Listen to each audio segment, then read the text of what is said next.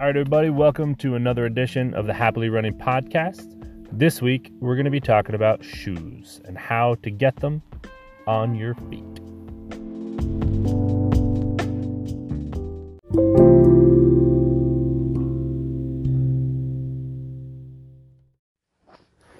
All right, so probably the most um, asked question that we get is what kind of shoes should I wear?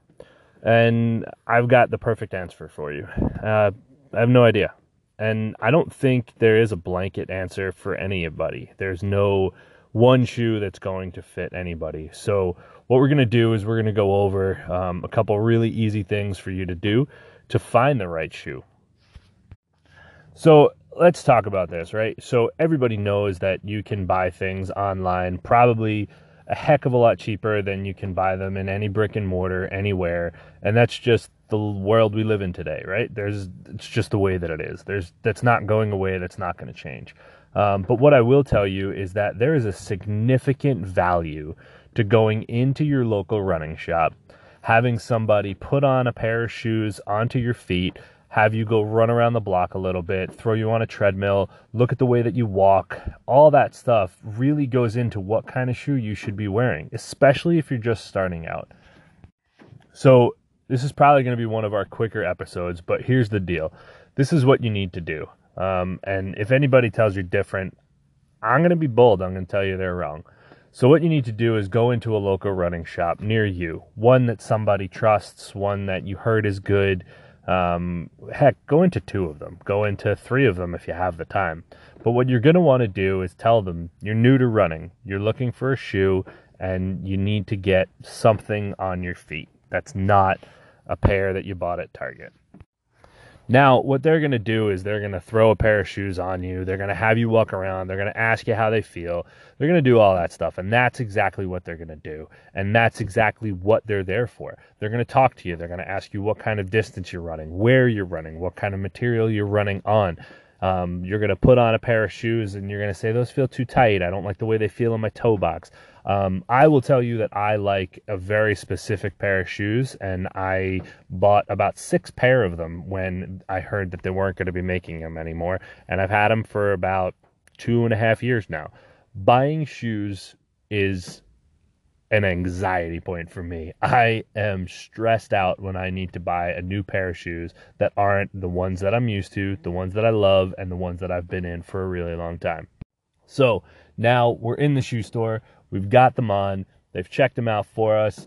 Uh, we think they feel good. We look at that price tag. It's a buck twenty, buck ten. Somewhere is some. Sometimes they're even high as buck thirty. Right? That's a lot. It's a lot of money to throw down. And you know that you can go home and you can go onto Amazon or you can go onto some other shop and you can get them probably for three quarters of the price. Right? Let's just look at it this way.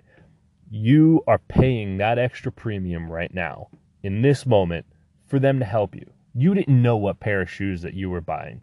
If somebody said, hey, pay me 20, 30, 40 bucks and I'll sit with you for half an hour and I'll talk to you about your shoes and I'll talk to you about what you're doing and I'll get you a pair of shoes that are great for your feet. And if I'm wrong, you could bring them back to me and we can swap them out pretty easily, right? You'd pay that. That's something that's worthwhile. That's something that is is is a good value to you. So just add that on top of your shoes. This is your first purchase. Buy your shoes for 80 bucks, but you paid the clerk $40 and you paid the store 40 bucks to tell you about the shoes and the shoes that you needed to wear. That's a good deal. Now, now that you've got the shoes, you run around with them, you feel good about them, it's time for your second pair. Buy them online. Go buy another pair of shoes online. Don't spend that kind of money. But you know what? Go into your local running shop still and buy the things that aren't going to be significantly cheaper for you. Buy your nutrition there, buy your gels, buy your energy drinks, buy your the bottles that you want to run in, buy a pair of socks, buy some some shorts, buy a shirt. Those things help out the clients, the, uh, the the stores. Those things help out that store just as much as the shoes. In fact, there's probably more of a markup on all those things than there are in the stu- in the shoes. So that way, you're helping them out even more. And I'm not saying don't ever buy a pair of shoes in there again.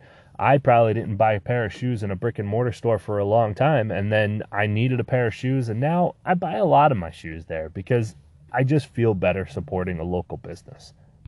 So that's it. There's really not too much to it.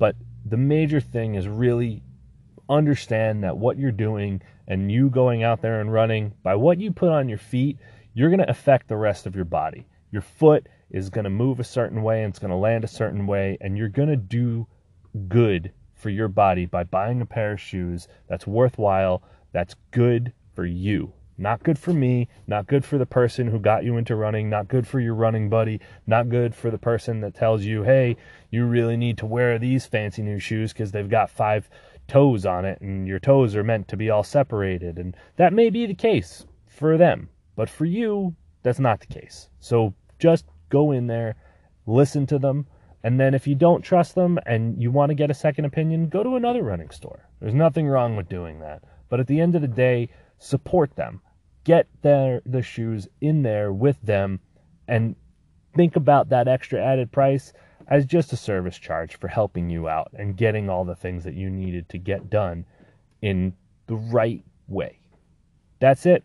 So hope to see you guys on the trail in a good pair of shoes. See you later.